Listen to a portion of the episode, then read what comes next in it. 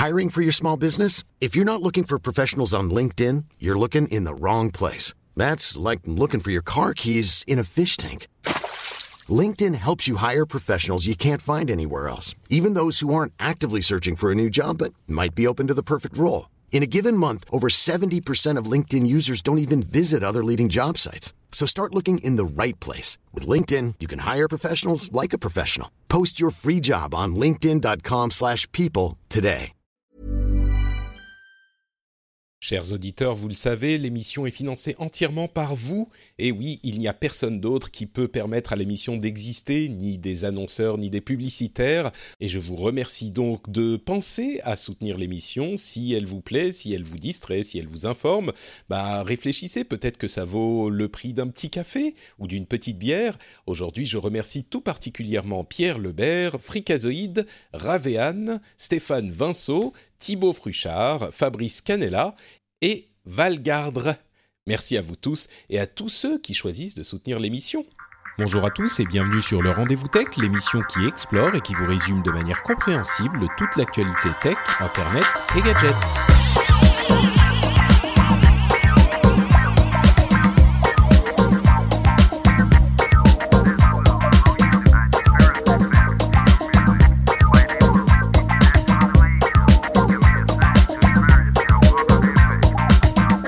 À tous et bienvenue sur le Rendez-vous Tech, l'émission qui vous résume toute l'actualité tech, internet et gadgets. Aujourd'hui, on va vous parler de la directive européenne sur le droit d'auteur qui fait beaucoup de bruit en ce moment et je pense à raison parce qu'il y a des dispositions qui inquiètent un petit peu l'intégralité de l'internet. Euh, et on va aussi vous parler de YouTube Premium, de Instagram TV et de plein d'autres petites choses. Je suis Patrick Béja et je suis très heureux de vous retrouver pour ce nouvel épisode et pour nous aider à discuter de tout ça, et en particulier de cette histoire de directive européenne, j'ai l'immense plaisir de recevoir Julien Lausson dans l'émission pour la première fois, et il est un petit peu nerveux, donc j'espère que vous lui réserverez un accueil euh, chaleureux. Comment ça va Julien? Eh bien, bonjour Patrick, ça va très bien. Bonjour à toutes et à tous. Et effectivement, c'est une, grande première pour moi. Bah écoute, je suis heureux de te recevoir dans l'émission, d'autant plus que euh, tu as suivi un petit peu cette histoire de directive européenne. Tu es notamment euh, l'auteur d'un article qui détaille les dangers de certaines de ces dispositions, notamment l'article 11 et l'article 13 euh, sur Numérama. Donc merci beaucoup de te joindre à nous. Et puis on va discuter de tout ça ensemble. Je pense que ça va être intéressant et en même temps inquiétant. Hein. Effectivement. Euh, quand on voit la manière dont les, toutes les organisations de défense des libertés du numérique sont montées au créneau euh, pour essayer de s'opposer euh, tant bien que mal à, à, ce, à cette directive, il y, a de quoi s'inquiéter. C'est vrai, ouais, ça a fait un petit peu une levée de bouclier de, de partout, c'est assez unanime. Euh, et c'est marrant parce que moi, quand j'ai lancé l'émission, j'y pense de temps en temps, peut-être que je l'ai même mentionné, mais quand j'ai lancé l'émission il y a presque dix ans maintenant, Oula, 10 ans. Euh, c'était vraiment, euh, c'était vraiment pour parler de de l'iPhone et des gadgets cool et des trucs de Google. C'était des trucs sympas. Et plus ça va ces dernières années, plus on se retrouve à discuter de ces sujets éminemment politiques. Et, euh, et c'est hyper intéressant aussi, mais c'est vraiment pas ce que j'imaginais faire quand j'ai lancé l'émission. Mais c'est quand même, c'est quand même hyper important, quoi. C'est pas des trucs dont dont je voudrais avoir à parler, mais c'est des trucs qui sont euh, essentiels pour pour la tech et qui vont décider peut-être de la manière dont va évoluer le, le, net, quoi. Donc euh, bon, c'est important d'en parler aussi. Oui, en et... effet, oui, bah c'est un peu comme nous à Numérama. Au début, on parlait de peer-to-peer -peer et, et, de droit d'auteur, et puis avec euh, euh, bah, l'actualité, Snowden, Adopi, euh, ouais. la vie privée, on, on, on, en vient à parler de, de sujets gravissimes finalement je crois que tu as raison, je crois que c'est Snowden euh, qui a provoqué ce basculement en fait. Ça a vraiment, alors on parlait un petit peu de vie privée, de trucs comme ça, c'était genre, ouais, faut faire attention à ses mots de passe, ce genre de choses, mais enfin, euh, quand Snowden a fait les, ré les révélations qu'il a fait, là on, est bas on a basculé en fait, le, le monde de la tech euh, et de la technophilité a, a, basculé dans un autre univers quoi. Et, et ça ouais. c'est l'un des sujets qu'on va, qu'on doit couvrir dans ce nouvel univers et qui est, comme je le dis, c'est... Euh, team c'est un peu les manger les légumes avant d'avoir la viande quoi. la, viande c'est les trucs marrants de, les nouveaux gadgets, mais les légumes sont hyper importants aussi et justement cette directive c'est un petit peu les légumes, genre les légumes qu'on n'aime pas quoi, les je sais pas les épinards ou un truc du genre. les brocolis, euh, ces choses-là. Encore que des brocolis euh, bien cuits et avec euh, un petit assaisonnement, ça peut être vraiment délicieux. Donc c'est ce qu'on essaye de faire avec cette émission, c'est de vous proposer un, un bon bon assaisonnement à ces brocolis. Euh, franchement, des brocolis frais, c'est très très bon. Donc, les brocolis de la tech. Euh, donc, on va parler de cette directive qui est en cours de euh, passage au Parlement européen. Et comme je le disais, comme on le disait, qui, qui inquiète vraiment euh, une grosse partie du net. Et hum, il y a en fait un ensemble de dispositions sur le droit d'auteur, l'idée étant de réformer la gestion du droit d'auteur à l'heure d'Internet. Et il y a deux articles, qui sont les deux articles sur lesquels on va se concentrer, euh, qui posent vraiment des questions euh, très graves sur non pas juste la gestion du droit d'auteur, mais le fonctionnement du net. Alors ce sont les articles 11 et les articles 13, enfin les articles 11 et 13, parlons bien français. Le premier euh, a à voir avec le droit de citation et le deuxième avec le filtrage du contenu. Euh, est-ce que tu peux nous expliquer un petit peu euh, quelles sont les intentions de ces articles et puis quelles sont les implémentations qui sont inquiétantes? Commençons avec l'article 11. On l'avait déjà évoqué, on n'avait pas parlé de l'article 13, on avait déjà évoqué l'article 11, mais c'est peut-être pas mal d'avoir un, un, petit refresher pour, pour ce sujet.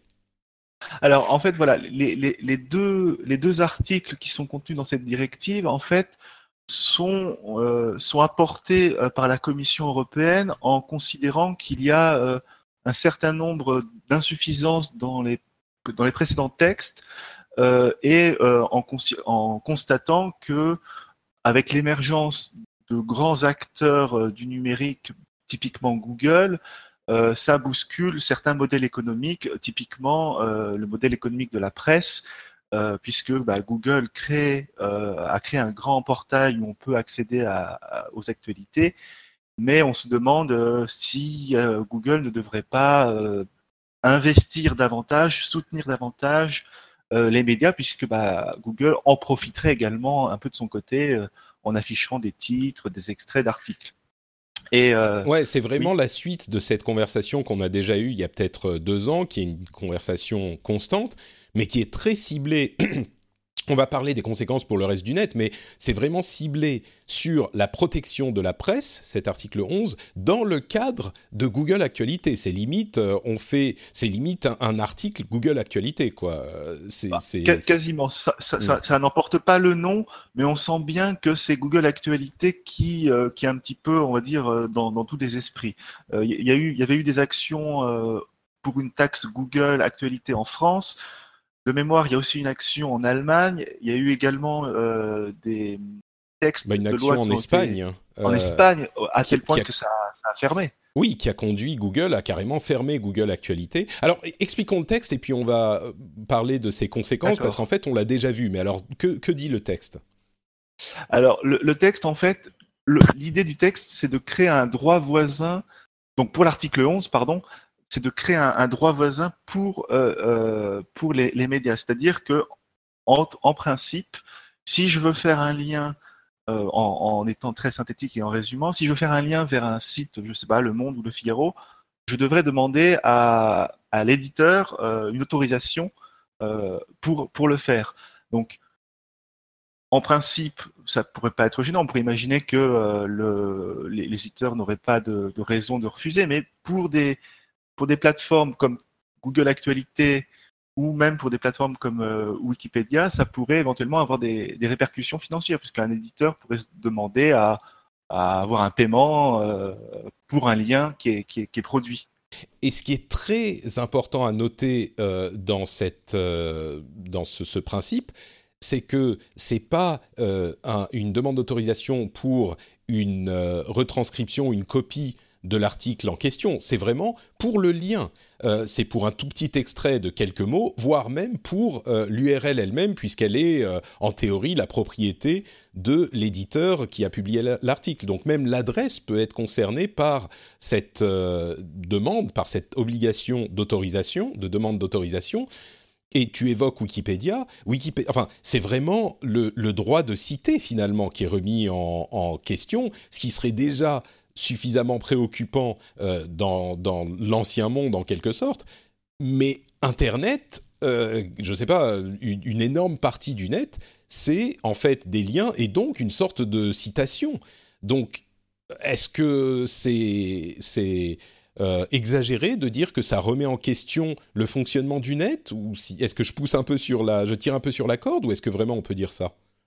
Ah bah, je, je, pense qu'en tout cas il faut avoir cette menace à l'esprit ça ne veut pas dire que ça va se produire, mais le web étant, étant par essence un, agencement de liens, enfin de sites qui sont liés les uns aux autres, c'est vraiment l'essence même, la base, le principe euh, qui permet voilà de faire des liens, d'aller d'une page à l'autre. Euh, effectivement, vu qu'on on, crée un mécanisme euh, autour du fondement même du web, euh, je pense qu'il n'est pas exagéré, au moins d'avoir cette menace à l'esprit et d'essayer de bah, justement euh, soit d'arrondir les angles, soit d'empêcher que ça, que ça dérape. Mais alors, on peut imaginer que euh, les, législateurs se disent oui, bon, mais forcément, on va pas aller emmerder euh, n'importe quel petit blog qui va euh, mettre un lien vers notre article.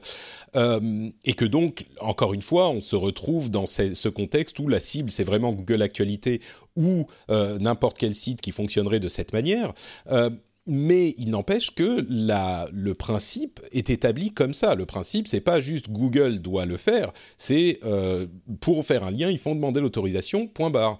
Alors peut-être qu'on pourra dire oui, mais c'est seulement pour une société qui a euh, telle limite de chiffre d'affaires, mais à ma connaissance, c'est pas euh, dans ce, de cette manière qu'est formulé l'article. Et puis surtout, une fois que l'arsenal légal est mis en place de cette manière, ça peut conduire à des dérives vraiment inquiétantes. Et ne serait-ce que comment est-ce que les éditeurs de presse vont gérer l'afflux de, demandes? Euh, Alors, ils auront peut-être qu'ils vont développer des portals, j'en sais rien pour, euh, mais, mais c'est une, opération qui est lourde, quoi. Et bah, ça, devient un petit peu une usine à gaz puisque ça, demande bah, en, voulant aider, j'imagine, c'est un peu, c'est presque contre-productif, mais en voulant aider les éditeurs à être, euh, avoir leurs droits mieux défendus et éventuellement à toucher de l'argent, bah, ça va leur demander un effort important pour pouvoir justement, comme tu dis, euh, gérer bah, l'afflux des demandes, puisque on imagine que des TF1.fr, euh, Le Monde, Le Figaro recevraient des, dizaines ou des centaines de, de demandes d'autorisation pour, pour lier un article.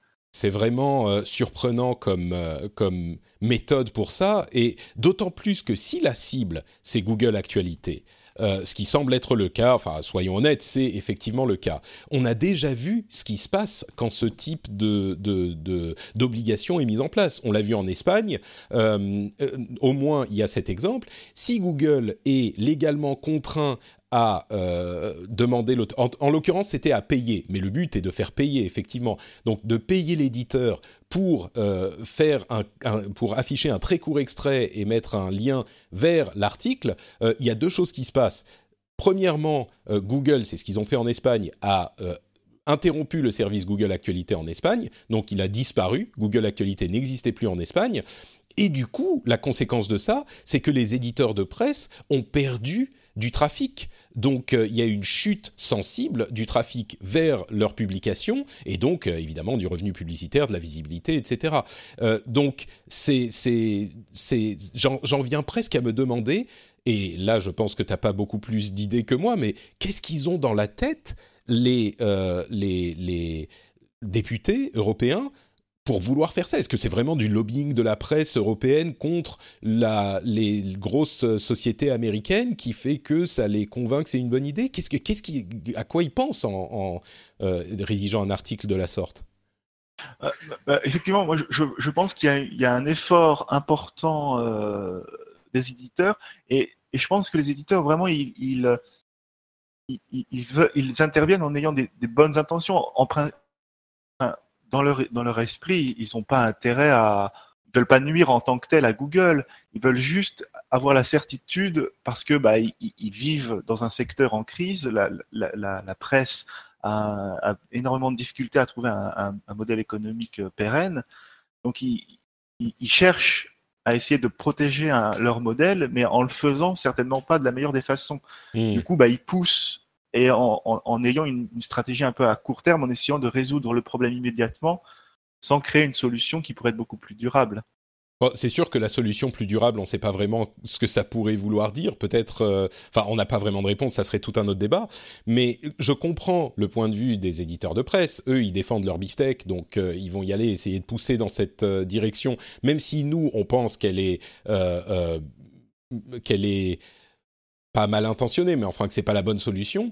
Mais les députés, ils devraient avoir une compréhension minimum de ces sujets. Peut-être qu'ils devraient écouter le rendez-vous tech, justement, pour comprendre les conséquences désastreuses euh, d'une mesure de ce type. Les, députés, c'est sur les députés, finalement, que revient la faute. Les, les éditeurs de presse, je comprends leur démarche. Mais peut-être parce que autant sur des trucs comme la on se disait le RGPD, on se disait euh, oui c'est un peu poussif, mais on se rend bien compte maintenant que c'est sans doute une euh, une bonne chose.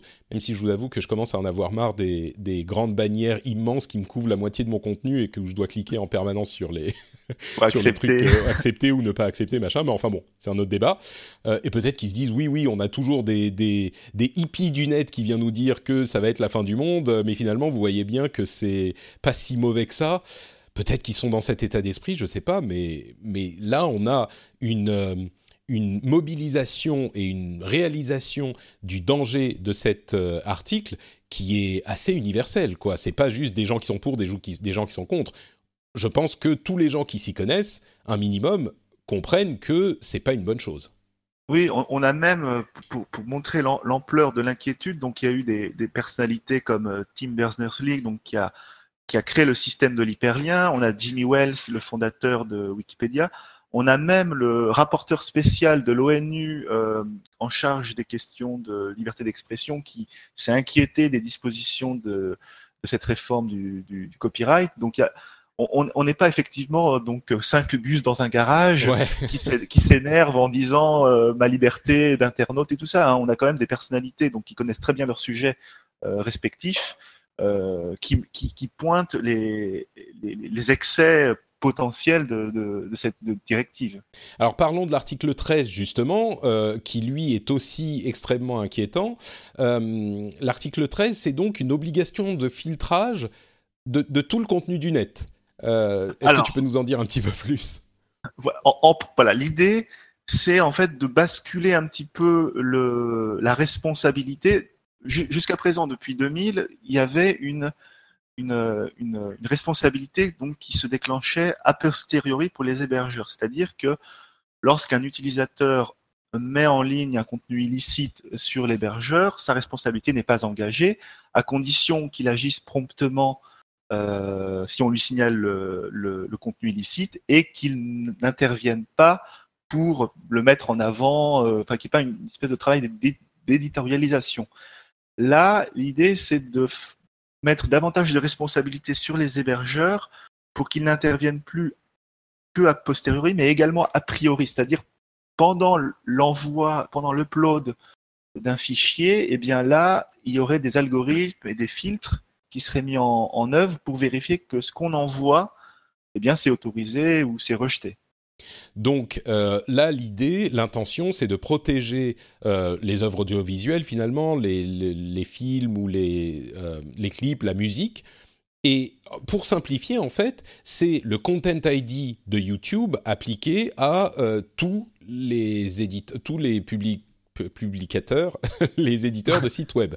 Voilà, les grosses plateformes. A priori, ça viserait que les grosses plateformes. Alors, le problème, c'est qu'on définit pas vraiment le seuil à partir du moment où on considère que telle plateforme est assez grosse pour qu'elle rentre dans cette obligation, ou à partir de quel moment elle diffuserait un, nombre tel d'œuvres qu'elle serait euh, concernée par euh, par l'article 13. Là, là comme c'est une directive, il y a certaines précisions qui seront précisées, j'imagine, dans l'implémentation euh, locale de chaque loi.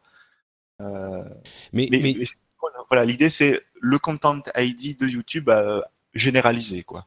Et là, où euh, on pourrait se dire ah bah oui c'est super euh, donc on a des algorithmes qui peuvent reconnaître euh, les œuvres qui sont protégées parce que la manière dont ça fonctionne sur YouTube c'est que toutes les vidéos uploadées sont analysées et il y a une sorte de fingerprint ID de d'empreinte numérique qui est créée et qui est ensuite euh, comparé au nouveau contenu analysé. Et si le nouveau contenu correspond à l'une de ces empreintes numériques qui existent déjà, eh bien, euh, euh, comment dire, le filtrage est mis en place. Et le filtrage, ça peut être n'importe quoi. Sur YouTube, c'est les droits de votre vidéo sont donnés au propriétaire du contenu que vous avez copié en quelque sorte. Je schématise. Donc ça existe déjà sur YouTube. Et j'ai presque envie de dire, comme avec l'article 11, la cible euh, spécifique, on, a, on ne voit pas vraiment, vraiment d'autres cibles que YouTube, parce que tous les autres sont déjà gérés, sauf que sur YouTube, ça existe déjà.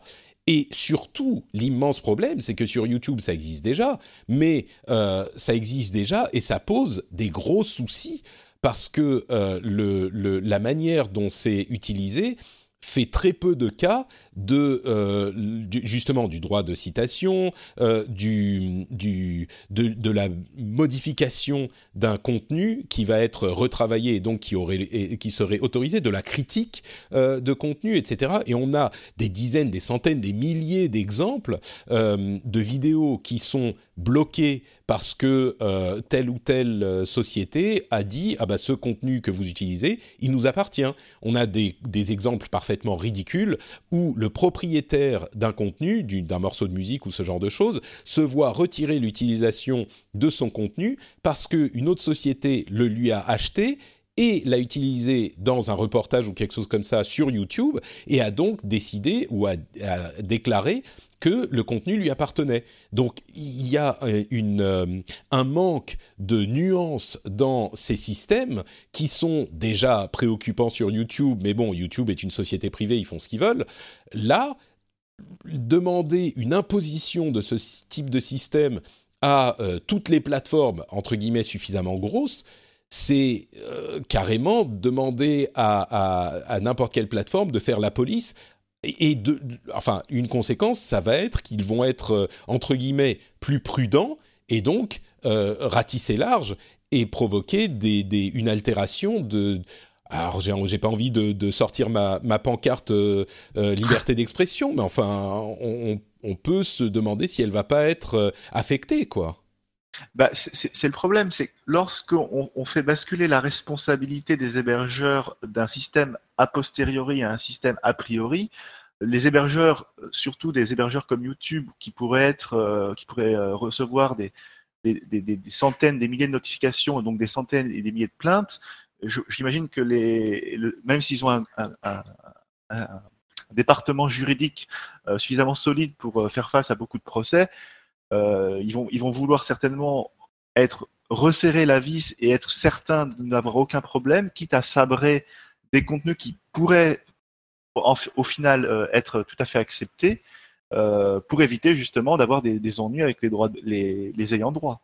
C'est enfin c'est on disait c'est content ID pour le web euh, c'est vraiment ça. Et tous les problèmes qu'on voit et dont on parle depuis longtemps avec le content ID de YouTube je vois, mais, mais en plus, je comprends pas. Peut-être que je rate un truc, mais quelle, de quelle plateforme est-ce qu'on parle? Est-ce que c'est euh, Dailymotion ou Vimeo ou je sais pas moi euh, euh, Spotify? Est-ce j'ai pas l'impression que Spotify ait des problèmes avec de l'upload de contenu Peut-être que ça arrive à la marge, mais je sais même pas de quelle plateforme on parle. Les uploads, les plateformes d'upload de de, de, GIF. Enfin, je ne sais pas, je vois pas quel problème ça résout. Autant pour Google Actualité, l'article 11, je peux comprendre euh, l'idée. Autant pour l'article 13, je ne vois pas quelle est concrètement, oui, en théorie, euh, dans, dans un, un, univers parallèle, le contenu euh, copyrighté n'est pas protégé, il faut protéger. C'est un petit peu le euh,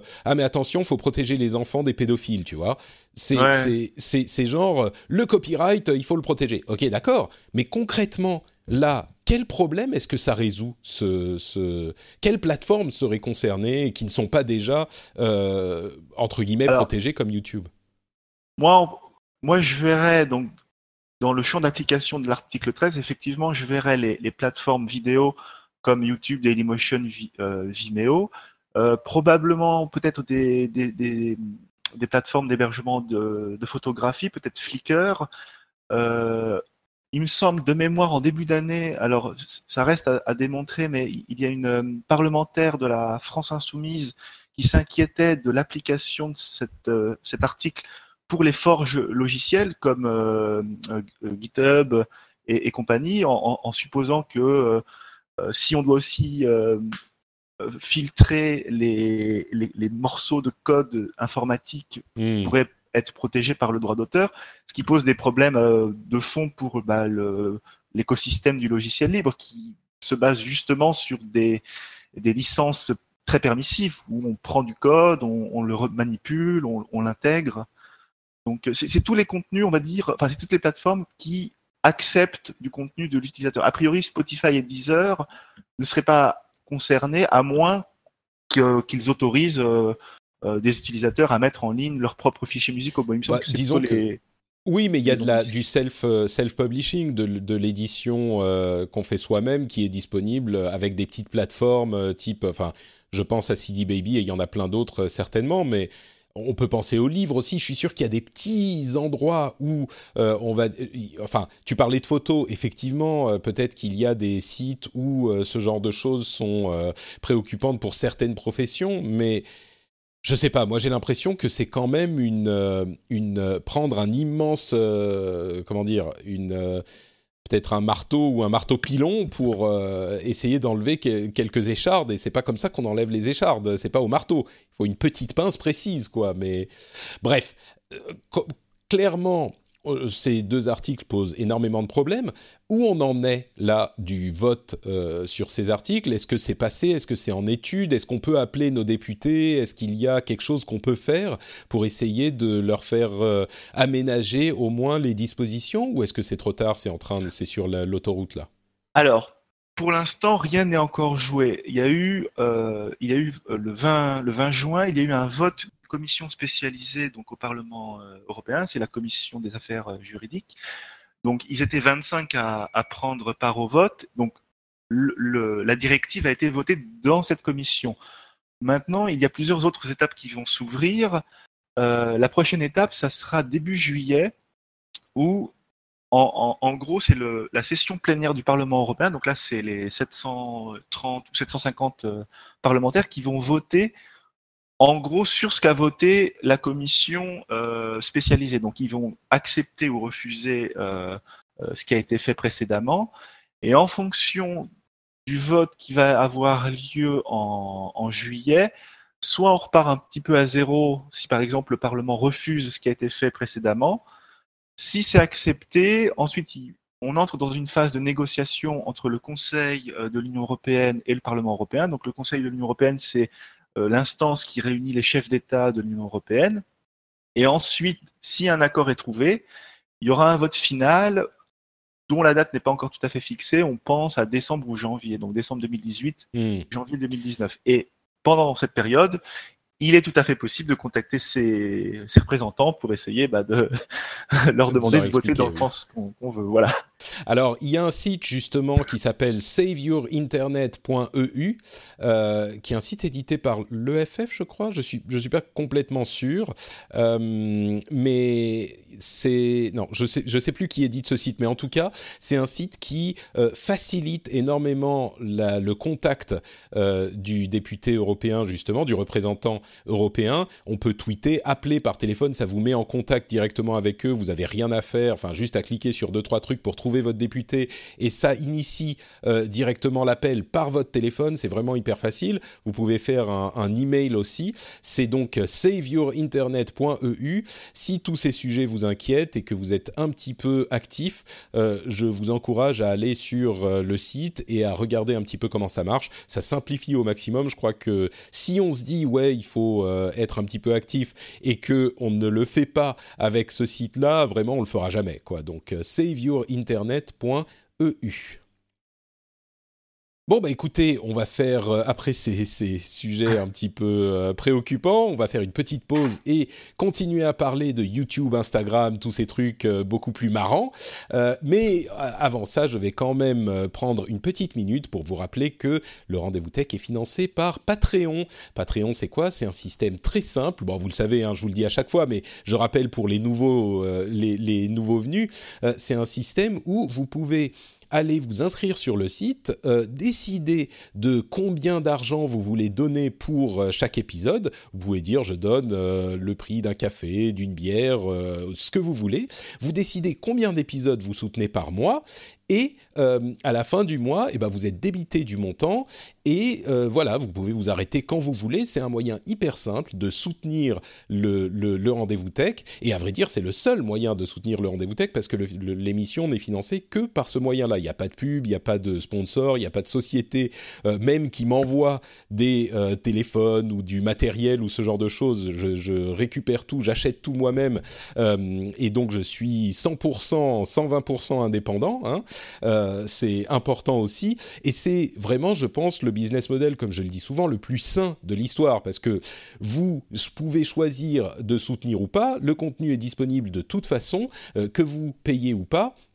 Et vous pouvez décider de comment vous soutenez, combien vous soutenez, et vous pouvez vous arrêter quand vous voulez. Donc euh, là, c'est un petit peu comme je disais tout à l'heure, si ce genre de business model, bah, vous ne voulez pas, vous souhaitez pas le soutenir alors que vous pensez que l'émission le vaut euh, financièrement, bah, je crois qu'il n'y a aucun business model qui conviendra. Donc euh, je vous encourage, si vous appréciez l'émission, comme je dis toujours, si elle vous divertit, si elle vous intéresse, si elle vous fait passer un bon moment, bah, allez faire un petit tour sur Patreon, patreon.com slash rdvtech, c'est super simple, ça prend deux minutes, euh, bah, vous, pouvez décider à ce moment de soutenir ou pas, mais je pense que euh, si vous allez sur le truc, vous vous direz, ouais, allez, ça, vaut le coup. Il y a beaucoup de gens qui me disent, après euh, plusieurs mois, plusieurs années d'écoute, j'ai enfin décidé de devenir patriote, et j'en suis hyper fier et content. Je comprends parce que je suis moi-même patriote de plusieurs autres émissions, et c'est une vraie fierté de se dire que l'émission est produite aussi grâce à nous. Donc aujourd'hui, je remercie tout particulièrement Johan Denis, Étienne Merceran, ses champions, Christopher Loria, pardon, euh, Julien Job, Jean-Rémy.fr, Jean- pardon, François-Rémy.fr, pourquoi je dis Jean Et enfin, Mouik Mouik, merci à vous tous et merci du fond du cœur à tous ceux qui soutiennent l'émission. C'est grâce à vous que l'émission existe et je vous suis éternellement reconnaissant. Bon, continuons un petit peu avec les news et les rumeurs. Alors une grosse news qui moi m'a fait très plaisir, c'est l'arrivée de Google, euh, de YouTube Premium en France et dans d'autres pays. Euh, YouTube Premium, c'est quoi? C'est un abonnement à YouTube qui retire la pub de YouTube et qui en plus vous inclut euh, l'abonnement YouTube Music. Alors on sait que YouTube Music et, Google avec la musique a été un petit peu confus ces dernières années. Il y avait différents services qui faisaient différentes choses et quand on disait euh, YouTube semble réfléchir à un système de musique, bah c'était un petit peu euh, ridicule. On se disait mais enfin comment les vidéos, les machins. En fait ils ont fait un truc super malin ils ont sorti une autre application qui s'appelle YouTube Music, qui marche comme n'importe quelle application de streaming musical, euh, mais qui en plus inclut les vidéos, si euh, besoin, si vous, si les voulez. Mais vous pouvez aussi écouter en, en en fond, vous avez vos playlists, etc., etc. L'abonnement à la musique coûte 9 euh, euros ou 10 euros et si vous rajoutez 2 euros de plus, vous avez YouTube Premium, qui est l'équivalent de YouTube Red qui existait déjà aux États-Unis, mais qui est euh, simplement l'abonnement à YouTube pour supprimer la pub. Euh, et moi, qui suis un gros consommateur de YouTube, je me suis jeté sur YouTube Premium. C'est vrai que c'est hyper agréable d'avoir euh, YouTube sans la pub et en plus d'avoir la possibilité sur les appareils mobiles de continuer à écouter un truc même quand on passe l'application en, tâche de fond. Euh, c'est le cas sur euh, iOS, moi qui suis sur iOS, ça me rend de grands services. Euh, mais donc voilà, YouTube Music, YouTube Premium qui sont arrivés. Moi, je pensais pas que ça serait aussi intelligemment fait et ils m'ont un petit peu surpris. Je ne sais pas si toi tu es. Je crois que tu es un consommateur un petit peu moins fervent de YouTube ou ça te t'intéresse pas forcément cet abonnement, toi, Julien?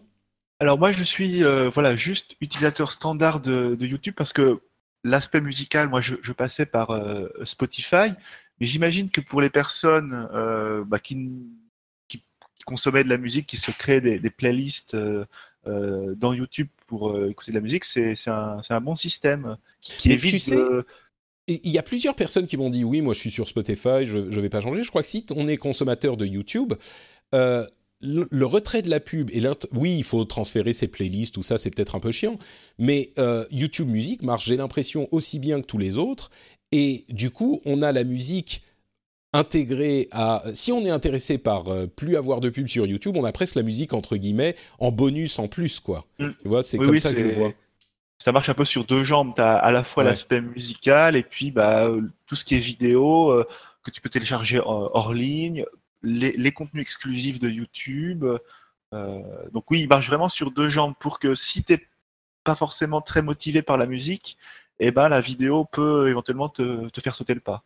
C'est ça, moi je crois que je vais supprimer mon abonnement, enfin je vais le faire euh, Apple Music parce que bah, j'ai YouTube et comme tu disais, il y a du contenu vidéo. Alors aujourd'hui, il n'y a pas grand-chose en exclusif, mais ça commence à arriver. visiblement, la série Cobra Kai, la suite de, euh, de, de Karate Kid 30 ans après, euh, la série est pas mal du tout. Donc ah, je vais regarder ça euh, et, il commence à avoir du petit contenu comme ça. Euh, ça pourrait monter en puissance à l'avenir, mais bref, moi je suis vraiment séduit par ce, ce service et je pensais pas du tout quoi. Moi quand on parlait de ces trucs là, euh, oui, je voulais ne plus avoir de pub sur YouTube, mais ce bundle en fait est, pas mal du tout, je trouve.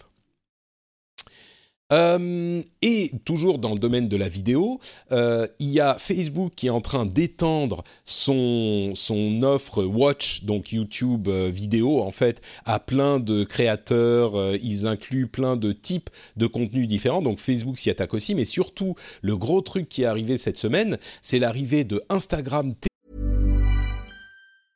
A lot can happen in three years, like a chatbot may be your new best friend. But what won't change? Needing health insurance. United Healthcare Tri Term Medical Plans, underwritten by Golden Rule Insurance Company, offer flexible, budget friendly coverage that lasts nearly three years in some states. Learn more at uh1.com. Hiring for your small business? If you're not looking for professionals on LinkedIn, you're looking in the wrong place. That's like looking for your car keys in a fish tank. LinkedIn helps you hire professionals you can't find anywhere else, even those who aren't actively searching for a new job but might be open to the perfect role. In a given month, over 70% of LinkedIn users don't even visit other leading job sites. So start looking in the right place. With LinkedIn, you can hire professionals like a professional. Post your free job on linkedin.com slash people today. TV. Instagram TV, c'est quoi? C'est une nouvelle app Instagram euh, qui est consacrée à du contenu long format, donc entre euh, bah, 30 secondes, enfin le temps minimum et euh, une heure, c'est une heure maximum, et c'est sur le réseau Instagram, donc vous avez les mêmes followers, les mêmes personnes que vous suivez, et vous avez euh, une accès à leurs vidéos long format sur votre téléphone. Alors c'est vraiment euh, focalisé sur le téléphone. La vidéo est verticale, ce qui fait un petit peu euh, de mal aux yeux de certains internautes, mais qui, je crois, ne dérange pas du tout les plus jeunes d'entre nous qui sont accros à Instagram et qui commencent à avoir l'habitude de ce type de format. et on pense à Snapchat, bien sûr, mais Instagram avec son milliard d'utilisateurs mensuels, rendez-vous compte, en six mois, un petit peu plus de six mois, ils ont pris 200 millions d'utilisateurs mensuels. Euh, certains disent, et je crois que je suis assez d'accord, c'est la première fois qu'il y a un service vidéo qui pourrait venir euh, commencer à chatouiller YouTube, quoi. Je sais pas si tu es d'accord avec moi, Julien, mais Instagram, ils ont une telle force de frappe que ça pourrait potentiellement euh, avoir un certain succès avec ce format qui est très différent, qui s'adresse à, d'autres personnes, à un autre euh, type de contenu, quoi. Bah, je, pense effectivement que ça, pourrait poser des, problèmes à, YouTube, ce qui, ce qui, arrangerait évidemment euh, Facebook qui mise beaucoup, puisque Instagram est une filiale, une filiale de Facebook, Bien sûr. Et que Facebook mise beaucoup sur la, la vidéo, que ce soit sur son réseau propre, mais également sur Instagram. Donc si s'ils arrivent à faire basculer un certain nombre de, téléspectateurs d'une plateforme à l'autre, surtout qu'Instagram c'est une plateforme plutôt fréquentée par des jeunes gens, donc c'est ça, imaginer que euh, travaillent pour la génération qui vient finalement. Mais je crois que c'est exactement ça en fait. Instagram, on le disait, Instagram, tu as raison de le prononcer comme il faut, Instagram a euh, une, une, énorme force de frappe et les, les gens qui utilisent Instagram sont à cheval en fait. Euh, enfin, on ne doit pas se mentir. Instagram a complètement volé le principe et la, la, dynamique de Snapchat, qui était vraiment euh, l'app favorite des jeunes il y a quelques, mm. il y a deux ans encore. Là, on a l'impression qu'ils sont en train de passer sur Instagram et du coup convertir cette population à du contenu vidéo long format euh, et cette population qui est essentiellement sur son téléphone parce qu'ils sont pas ni sur la télé ni sur l'ordinateur du, du, du euh, du bureau, du salon. ouais, du salon ou ce que c'est, c'est essentiellement le téléphone qui est leur euh, méthode de consommation de contenu. Euh, bah, Instagram TV, ça peut tout à fait créer euh, des, des, usages réguliers, là où des trucs comme Vine ou d'autres tentatives avaient échoué parce que c'était pas une offre complète et c'était pas une offre qui avait suffisamment de, de comment dire, de, carburant à la base. Alors que là, il y a des tonnes de créateurs sur Instagram déjà qui faisaient des petites vidéos court format. Et, là, on peut uploader carrément n'importe quelle vidéo pré-produite euh, sur la plateforme. Moi, je pense qu'il y a un vrai potentiel. On n'y est pas encore, mais c'est la première fois où je me dis ah là, ça pourrait donner quelque chose, quoi. Voilà, la, seule interrogation que j'aurais, c'est est-ce que les gens vont bien tolérer le, format vertical sur des périodes de temps un peu, un peu longues, sur 30 secondes, une minute certainement, euh, c'est certainement regardable sans, sans problème. Mais est-ce que sur des durées euh, qui durent un quart d'heure, une demi-heure, une heure, euh, est-ce qu'au bout d'un moment, ce format un peu resserré n'est pas, n'est pas, surtout si on, imagine quelque chose de très créatif ou, ou avec de la mise en scène et pas simplement face caméra avec une tête qui apparaît en gros plan, est-ce que, est-ce que ça va être, est-ce que ça va bien rendre bah, tu sais quoi? J'ai vu plusieurs personnes me.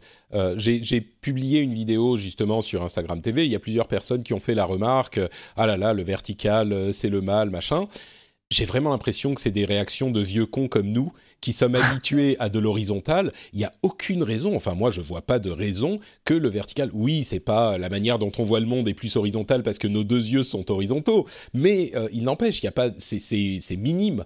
Il n'y a pas de raison que le vertical ne puisse pas, euh, d'une part, être créatif aussi et qu'on trouve des usages intéressants à ce type de format, et puis, euh, franchement, quand on voit ce que c'est que la plupart des trucs sur euh, YouTube, c'est comme tu le dis, une personne qui parle devant la caméra pendant euh, un quart d'heure, 20 minutes, avec des petites images qui passent en fond. et en plus, on a déjà vu le format Stories. Oui, c'est plus court, c'est 30 secondes ou une minute, mais le format Stories, il y a des gens qui vont regarder 10 000 stories à la suite.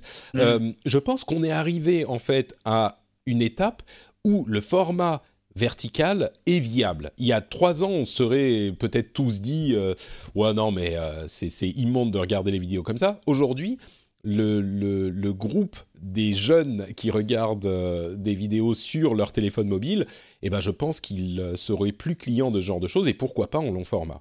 Moi, je, je pense vraiment que c'est possible. Et que c'est nos réactions de vieux cons qui sont c'est moche le, le On n'est pas habitué, on a été formé à, à l'école YouTube. Exactement, exactement. Donc euh, bon, euh, vous pouvez aller vous abonner sur euh, Instagram à NotePatrick si vous le souhaitez. Peut-être que je vais essayer ce format un petit peu plus. C'est sympa franchement comme, petit format et c'est les stories avec des commentaires, avec une réaction à ce que je disais en fait ce que je disais il y a une ou deux semaines, c'est que les stories, ce qui me dérange, c'est qu'on n'a pas les commentaires et donc on n'a pas l'interaction avec la communauté. Là, on a les commentaires sur la vidéo. Donc euh, moi, ça me plaît un petit peu plus. Donc voilà, on verra. Peut-être que je ferai un petit peu plus de ça. Euh, Tiens, parlons un peu de ce Oppo Find X, Oppo Find X, qui est le nouveau téléphone de la marque Oppo, qui fait généralement des téléphones milieu de gamme, on va dire, et ils ont de temps en temps des téléphones haut de gamme, des flagships. Et là, c'est un téléphone qui a fait beaucoup parler de lui cette semaine, parce qu'il a une solution assez intéressante au problème de euh, la petite frange euh, sur les écrans euh, qui vont de bord à bord, et la petite frange où on place les caméras. Et ben là, il n'y a pas de petite frange, mais les caméras sont à l'intérieur de l'appareil et toute la partie haute de l'appareil monte euh, sort en fait du corps du téléphone pour soit prendre une photo, soit vous faire une reconnaissance faciale comme le, euh, l'iPhone X, l'iPhone 10 et il sort pendant une demi-seconde et puis il re-rentre. On avait déjà vu un téléphone, euh, je ne sais plus lequel c'était, un moto, je ne veux pas dire de bêtises, mais euh, un téléphone qui faisait sortir une caméra, mais là ça faisait très gadget quoi. Celui-ci c'est vraiment toute la partie haute qui est motorisée, qui monte une demi-seconde et qui redescend, et ça vous débloque le téléphone. Euh, qu'est-ce que tu penses de cette solution? Parce que pour le coup, l'écran, il est vraiment bord à bord, il n'y a rien du tout sur l'écran. C'est genre 92% de la face de l'appareil, mm. c'est l'écran, quoi. Alors moi, moi, je trouve que c'est c'est pas mal du tout comme approche parce que ce qui m'avait gêné lorsque euh, l'iPhone 10 était sorti, donc avec effectivement l'espèce d'encoche qui regroupe euh, donc la caméra et, les différents systèmes de biométrie euh, faciale, c'est qu'ensuite tu avais tous les constructeurs, en tout cas une bonne partie, qui semblaient trouver que c'était la chose à faire. Donc on a eu beaucoup de terminaux qui, qui sont qui sont sortis avec une encoche. Là, c'est difficile de dire si c'est la meilleure idée euh, si c'est une meilleure idée, mais en tout cas, c'est une proposition différente. Et rien, rien que pour ça, ils tentent quelque chose d'un peu différent que, que, ce que propose Apple. Euh, moi, moi, je trouve ça assez séduisant. Après, ce qui m'inquiète, c'est est-ce que la partie mécanique, donc l'espèce de glissière, hmm. est assez euh, résistante, le moteur Est-ce que s'il y a un grain de sable bah, qui, qui, rentre, si on l'emmène à la plage et que bah, il prend un peu de sable, est-ce que ça ne va pas gripper le système? C'est le gros problème en fait de, de ce, ce, mécanisme, effectivement. Euh, tu as tout à fait raison, c'est au moins une solution euh, différente et intéressante à ce problème. Euh, ils ont le mérite d'avoir un vrai, une vraie innovation d'ingénierie. Ensuite, la, la, grande question, c'est ça, c'est la durabilité. Et même s'il n'y a pas de petites poussières ou de grains de sable qui vient se glisser dans le truc, la durabilité, combien de temps est-ce que le moteur va, va fonctionner, etc. Dès qu'on a, dès qu'on introduit des parties euh, mouvantes et mécaniques dans un appareil, eh ben on introduit forcément de l'usure et ce type de, soucis. Mais bon, euh, il n'empêche que le, téléphone fonctionne très bien et euh, il, offre une solution technique intéressante à ce problème. Ouais, et c'est amusant parce que la manière dont il, s'ouvre me fait, me fait penser au téléphone à glissière qu'on qu'on avait eu dans les ah, années 90. Le Nokia, euh, le Nokia 8910, je sais plus comment il s'appelait, 80. Voilà, ou j'avais eu un Samsung. Le téléphone de euh, Matrix. Voilà, où ça s'ouvre un petit peu euh, et ça, ça, ça, dévoile alors le clavier ou quoi que ce soit. C'est ça. ça me fait penser un peu à ça, c'est amusant. Un peu, ouais. En plus, il a un beau design avec des couleurs différentes, un, un bord courbé, etc. Il est assez joli. Euh, tiens, si vous pensiez que votre métier euh, ne sera pas attaqué par euh, l'intelligence artificielle et que vous étiez bien tranquille dans votre sécurité de métier intellectuel, eh bien, détrompez-vous. IBM vient de présenter IBM Debater, donc débatteur, qui est une intelligence artificielle qui va mener des débats. Alors, on sait qu'aux États-Unis, le débat est une, presque un, un domaine de compétition. C'est un truc qu'ils font beaucoup à l'université, à l'école. Euh, donc c'est très codifié et c'est vraiment une, euh, une, méthode pour essayer de euh, se, se, convaincre l'un l'autre en utilisant des arguments rationnels sans forcément essayer simplement de se convaincre de ceux dont on est déjà convaincu. Il y a vraiment des rôles qui sont donnés dans les, euh, les, les, parties en quelque sorte de débat, dans les débats, et on doit essayer de raisonner pour essayer de convaincre l'autre, et après des gens jugent de qui a été le plus convaincant. Eh ben, IBM a conçu donc une intelligence artificielle dont le but est de débattre. Alors, ils ont une centaine de sujets qu'ils peuvent couvrir, enfin le IBM Debater a une centaine de sujets qu'il peut couvrir, c'est pas des arguments préécrits, c'est vraiment une analyse d'articles dans les domaines euh, qui, sont, qui ont été réunis, et il va analyser ce que dit la personne en face, euh, démonter le, enfin pas démonter, mais analyser le raisonnement, prendre des arguments dans les articles auxquels il a accès et euh, monter un raisonnement pour, le, pour contrer celui de l'autre, ou alors euh, donner son raisonnement à la base. Et alors, comment dire? On n'a pas vraiment de vidéo de, de, des débats, donc ça me laisse penser qu'ils y sont pas encore. On n'a pas, je me suis précipité pour voir si IBM Debater allait pouvoir devenir d'ici quelques années IBM Podcaster et me prendre mon métier à moi. Visiblement, on n'y est pas encore, mais mais le fait qu'ils y travaillent et qu'ils puissent tenir des débats, c'est le début du truc. Et hum, il y a des trucs marrants, genre quand il sait qu'il ne va pas réussir à euh, contrer le point spécifique de la personne en face, il peut dire des choses qui n'ont pas vraiment de rapport, genre euh, ah mais tu sais euh, tu t'es mis à parler beaucoup plus vite, c'est pas la peine de t'énerver comme ça, on peut discuter. Enfin c'est généralement un signe que tu n'es pas très sûr de toi, genre ce genre de, de raisonnement et ce genre de choses. Euh, ça pourrait être impressionnant. Je suis très curieux de voir ce que ça va donner dans les années à venir. Moi, ce que ça me rappelle, c'est que au tout début, quand IBM c'était Deep Blue, quand il a commencé à jouer aux échecs, on était, on était à la réaction qu'ont peut-être certaines personnes euh, qui, vont entendre cette news et se dire ah ah ah non mais c'est bon, euh, jamais ça y arrivera. Et ben quelques années plus tard, Deep Blue battait Kasparov. Donc je sais pas, oh, oh, c'est oh, enthousiasmant et j'ai pas envie de dire inquiétant parce que moi je suis sûr que ça donnera des choses intéressantes, mais c'est surprenant en tout cas qu'on commence à arriver à ce type d'horizon euh, pour l'intelligence artificielle. Qu'est-ce que tu en penses, toi, Julien? Tu penses que ça arrivera, que ton métier de journaliste est, en danger ou pas encore? Ah bah, je, crois qu'il y a déjà des, des, intelligences artificielles qui sont capables d'écrire des, petites brèves de résumés de matchs ou d'actualités Tout à fait, oui, tu as raison. Là-dessus, on, est déjà concurrencé euh, euh, par, bah, par des machines. Pour revenir à, IBM euh, Debater, moi, ce qui m'a assez ce qui m'a assez bluffé, enfin dans ce que ce, ce qui donne ce que IBM a montré, parce qu'il n'a pas forcément tout montré, mais c'est que effectivement la machine est capable donc de construire un raisonnement et des arguments mais en même temps, il utilise aussi des, techniques oratoires euh, qui lui permettent de ne pas perdre la face ou de convaincre, euh, pas par le raisonnement, mais par euh, les, sentiments. J'ai vu qu'il avait fait quelques plaisanteries. il arrive à adapter son discours s'il doit s'adresser à, des, enfants ou, hmm. quoi que ce soit. Donc, il y, a, il y, a, vraiment une capacité non seulement de chercher la bonne information et l'utiliser face à son, à son contradicteur, mais en même temps des techniques pour toucher le public et arriver entre guillemets un peu à le mettre dans sa poche, ouais. Hmm. Voilà. C'est peut-être plus inquiétant même que la capacité à débattre, en fait, cet aspect-là. parce que là, il y, a vraiment un aspect manipulation, quoi. C'est ça. Dans le contexte d'un débat, bon, bah, ok, pas de problème. Mais euh, dans des contextes connexes euh, où on pourrait imaginer ce type d'intelligence artificielle qui va essayer de te convaincre d'un argument politique euh, ou, peut-être être un outil d'assistance pour des, des, sujets un peu plus graves, ça peut être effectivement euh, on pourrait t'orienter à penser de telle ou telle façon, sans que toi, toi-même tu aies les arguments, puisque lui, il a, il a accès à une immense base de données et, que nous, on n'est pas forcément spécialistes de tous les sujets. Bon, c'est bon, tu as réussi à m'inquiéter en fait. Je, suis, je rejoins le camp, le camp des gens qui sont inquiets.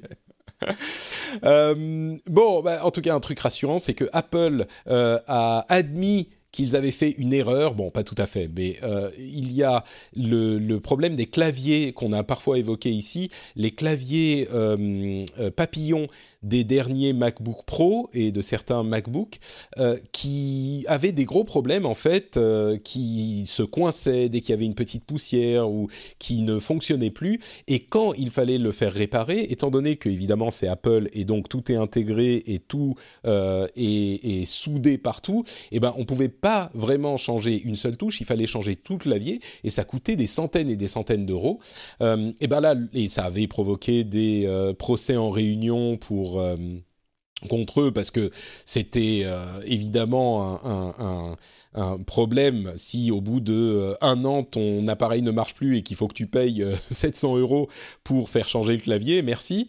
Euh, alors bon, en, Europe, voilà, c'est ça. Merci Apple. En Europe, les garanties sont différentes, mais aux États-Unis, c'était parfois le cas. Eh bien, là, ils ont effectivement lancé un programme de réparation pour ces claviers. Ils disent que c'est un faible pourcentage des utilisateurs qui sont touchés par ce problème, bien sûr, mais c'est assez rare qu'ils provoquent ce type de de, programme, qu'il lance ce type de programme. Donc, sachez-le, si vous avez ce problème, eh bien, vous pouvez euh, faire changer votre clavier euh, gratuitement chez Apple et c'est plutôt bienvenu. Hmm. Euh, Quant est en train de continuer à se développer. Alors Quant, je suis sûr que vous connaissez tous, c'est le service alternatif à Google. En fait, c'est un moteur de recherche soucieux de votre vie privée.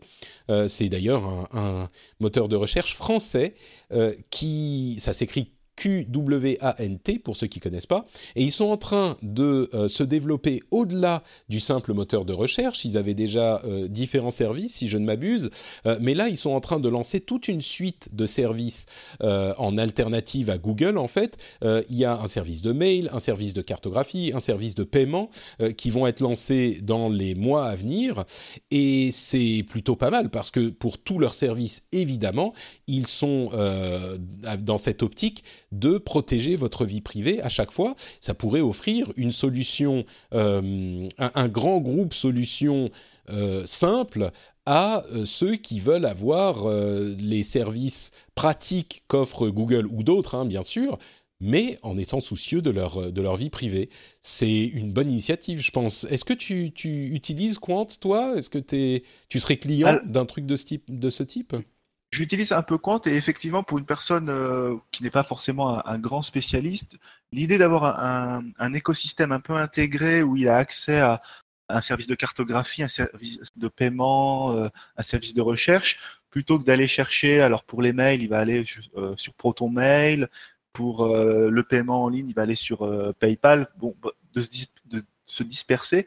Là, il aurait éventuellement tout apporté euh, en ayant, en ayant euh, la certitude, en tout cas c'est la promesse de, Quant, que le minimum de données, voire aucune donnée, euh, est, récupérée. Là-dessus, c'est ça qui est séduisant, c'est l'idée de se dire, bah, plutôt que d'aller à droite à gauche et puis d'utiliser des outils différents pour tout un tas de, de, services, bah là on va chez Quant et on est tranquille chez Quant et basta. Et alors ensuite, à mon avis, même la plus grande question sera est-ce que en collectant euh, un minimum de données ou même pas de données, est-ce qu'ils vont pouvoir rendre les mêmes services que un Google ou un, ou un autre euh, service de ce type?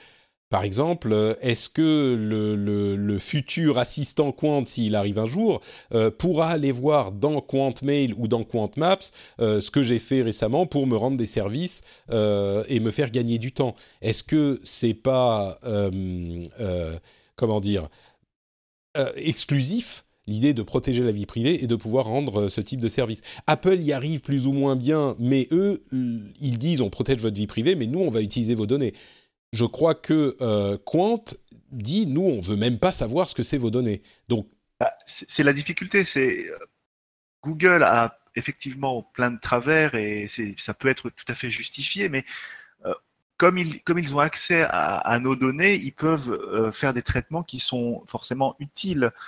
et ils peuvent nous ressortir, si on commande un billet de train et qu'on reçoit la confirmation par email, il peut créer l'information dans l'agenda et, tout de suite on, gagne du temps et, tout ça est un petit peu automatisé.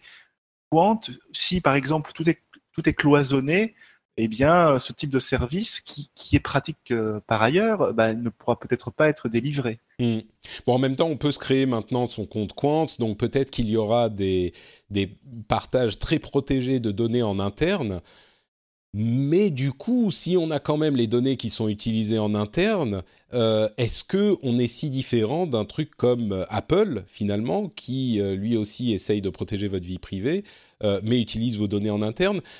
Je, tout ça est fluide, hein, mais ça serait intéressant de, de, voir exactement quelles sont les différences. Peut-être qu'on qu'on demandera à, un spécialiste de venir nous en parler un jour, ça pourrait être, euh, ça pourrait être intéressant. Mais bon, en tout cas, ce qui est sûr, c'est que Quant est une plateforme beaucoup plus ouverte que celle d'Apple et même s'il y a des trucs comme Proton Mail ou d'autres, euh, ou des outils qui vont vous permettre d'installer du PGP euh, dans vos outils de mail, etc., une solution tout intégrée a certainement son rôle à jouer sur le web aujourd'hui. Quoi. Donc, très positif de la part de Quant, je trouve.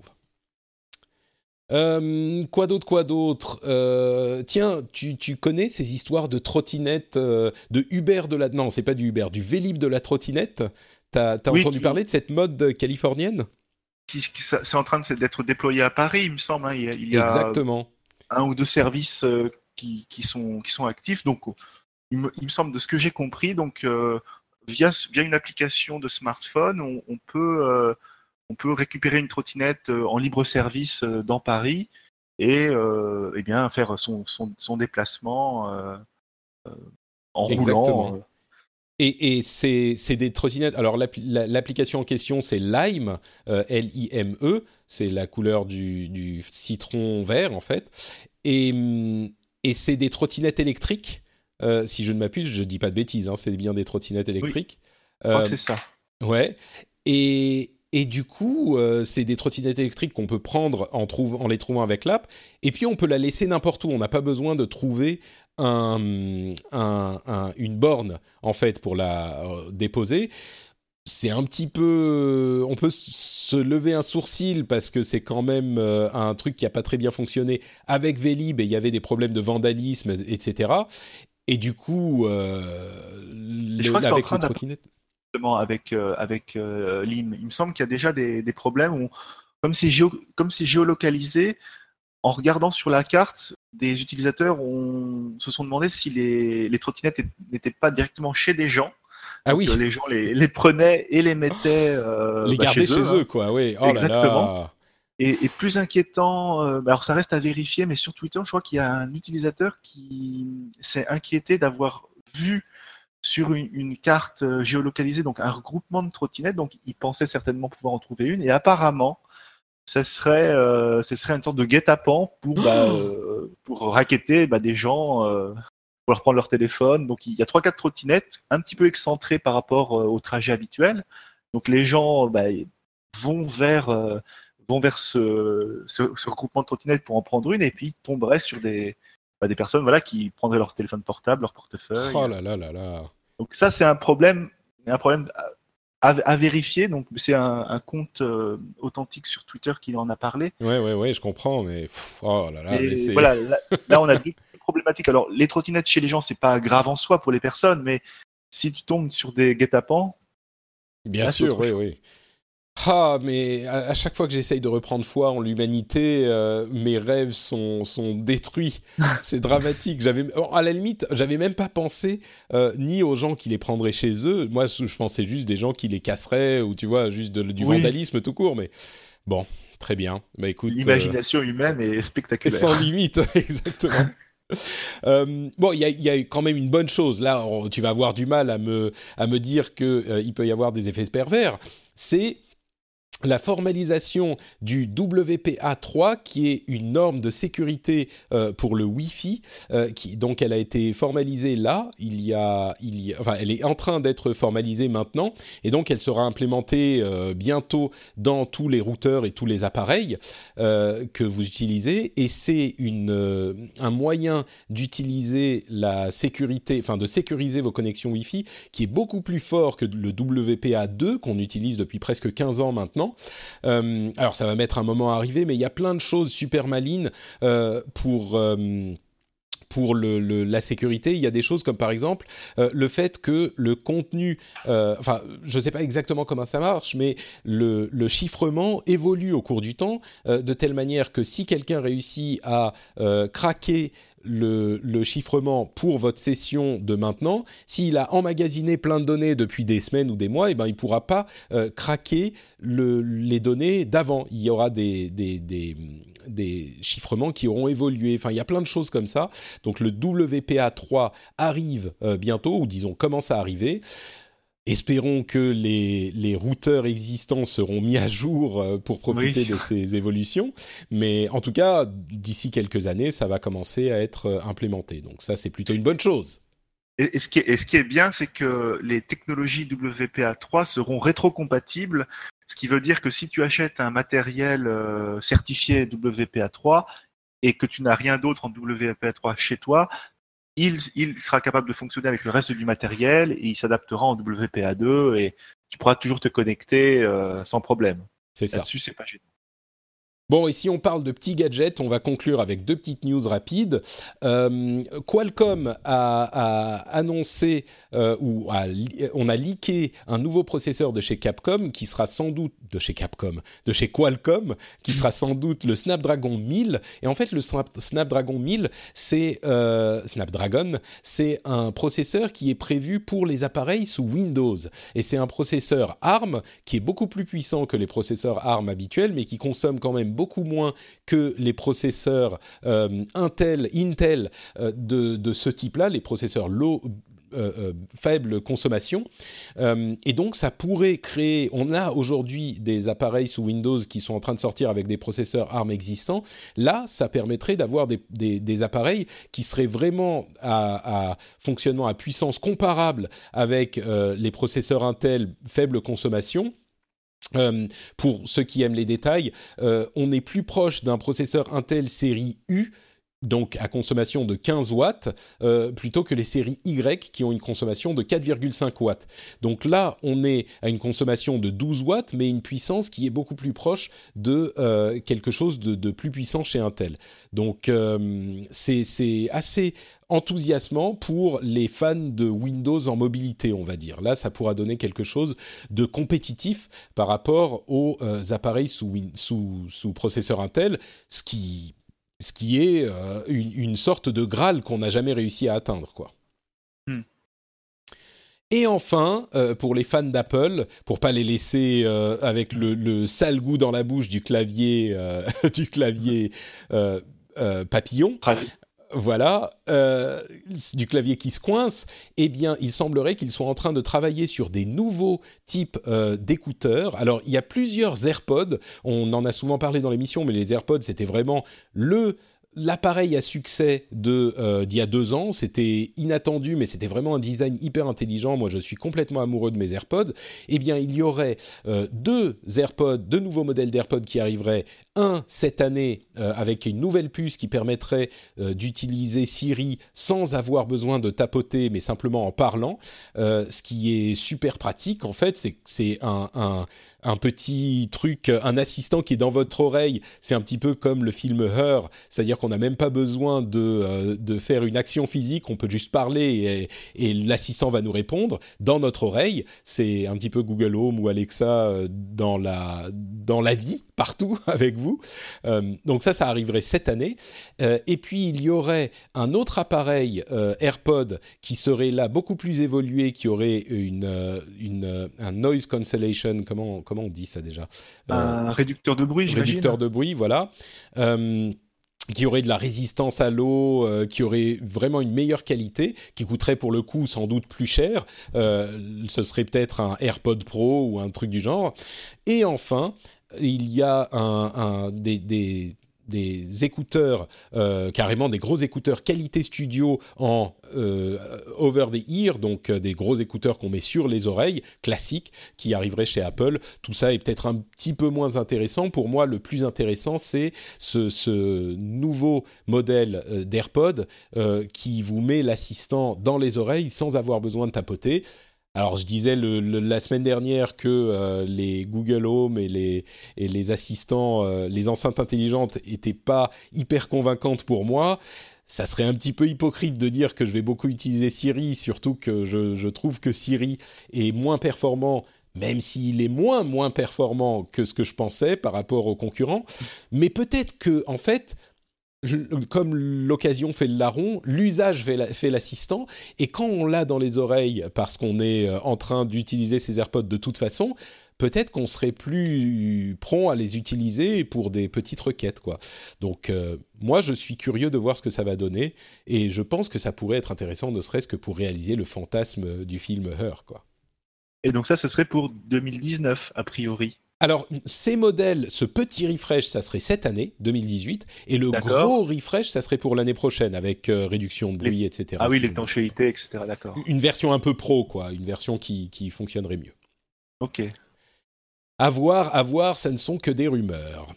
Et c'est sur cette euh, rumeur, allez, enthousiasmante, sur laquelle on ne va pas pouvoir euh, essayer de mettre une coloration négative, n'est-ce pas? Même si tu vas essayer, Julien, tu vas pas réussir. J'ai tenté. qu'on va conclure cet épisode. Euh, un grand merci à toi d'avoir euh, été présent et de, de nous avoir expliqué un petit peu tous ces détails sur la directive euh, sur le droit d'auteur. si on en veut un petit peu plus, si on veut plus de Julien dans notre vie, est-ce que tu peux nous dire où on peut te retrouver? Alors vous pouvez me retrouver donc sur le site Numérama, donc numérama.com, où bah, tous les jours j'essaye d'expliquer les l'actualité euh, sous un angle juridique et politique de la, tech, la tech et du numérique en fait. Super, bah oui, Numérama, on les connaît bien, hein, on les aime bien, et donc on vous encourage à aller lire cette excellente publication et retrouver notamment les articles de Julien. Et d'ailleurs, si vous appréciez Numérama et les podcasts, vous serez peut-être intéressé par le deuxième volume du podcast de Numérama qui s'appelle Club Internet, dans lequel, euh, bah, en fait, ils ont un, un volume thématique.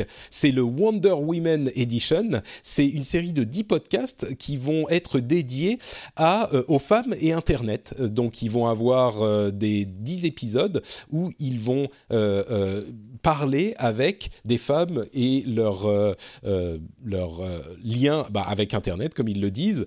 je vous laisserai aller écouter ça. moi, je vais aller m'abonner. Ça s'appelle Club Internet et ça sera, ça commence en fait, je sais plus quand exactement, mais très bientôt, la, la, deuxième série avec notamment c'est Marie Turcan et et Nelly Le Sage. Voilà, Nelly Le Sage, qui vont animer euh, cette deuxième saison de Club Internet. Pour ma part, vous le savez, c'est Note Patrick euh, sur Twitter, Facebook et Instagram. D'ailleurs, si vous avez suivi ma vidéo Instagram, vous savez ce que c'est, enfin Instagram TV, vous savez ce que c'est que ce petit truc? Vous l'avez peut-être entendu pendant l'émission. Si j'ai pas réussi à euh, bien virer tous les sons. C'est mon petit fidget cube. Vous verrez ça sur la vidéo. Ah, qu'est-ce que j'aime ce petit truc. Vous verrez ça sur la vidéo sur Instagram TV. Euh, donc je ferai peut-être des petits contenus comme ça de temps en temps. N'hésitez pas à aller vous abonner, c'est Note Patrick. Et bien sûr, le euh, site, la page Patreon du Rendez-vous Tech pour soutenir l'émission. Je vous en ai parlé déjà plusieurs fois. Euh, patreon.com slash rdvtech. Si vous aimez euh, les émissions de qualité, j'espère, euh, qui vous distraient et vous informent. Et si vous aimez surtout les business models euh, qui sont qui se foutent pas de votre gueule, les business models honnêtes et éthiques, je pense qu'on peut dire que c'est un business model honnête et éthique. eh bien, pensez à aller encourager l'émission sur patreon.com/rdvtech. Et bien sûr, frenchspin.fr, les notes de l'émission, si vous voulez nous dire ce que vous avez pensé de notre épisode, ce avec quoi vous êtes d'accord, ce avec quoi vous êtes absolument pas d'accord, vous pouvez venir nous le dire dans les commentaires de l'émission. N'hésitez pas à le faire et bien sûr à partager sur les réseaux sociaux. Euh, cette, euh, on fait avec Nicolas Poppy des petites capsules vidéo, enfin audio plutôt, sur les réseaux sociaux euh, avec un petit extrait de l'émission depuis quelques semaines. N'hésitez pas à les partager parce que c'est, j'espère, un format qui pourrait encourager des gens à découvrir l'émission. Donc n'hésitez pas à aller, si vous nous suivez sur Twitter ou sur Facebook, ou sur Instagram même, n'hésitez pas à partager tout ça avec des gens dont vous pensez qu'ils pourraient être intéressés ou dont vous, pensez qu'il serait important qu'ils suivent l'actualité tech euh, et, d'une manière euh, qui pourrait leur plaire, de manière à ce qu'ils apprennent tous ces sujets hyper essentiels pour notre monde d'aujourd'hui, de la modernité. Merci à vous tous de nous avoir suivis. On vous fait des grosses bises et on vous donne rendez-vous dans une semaine. Ciao à tous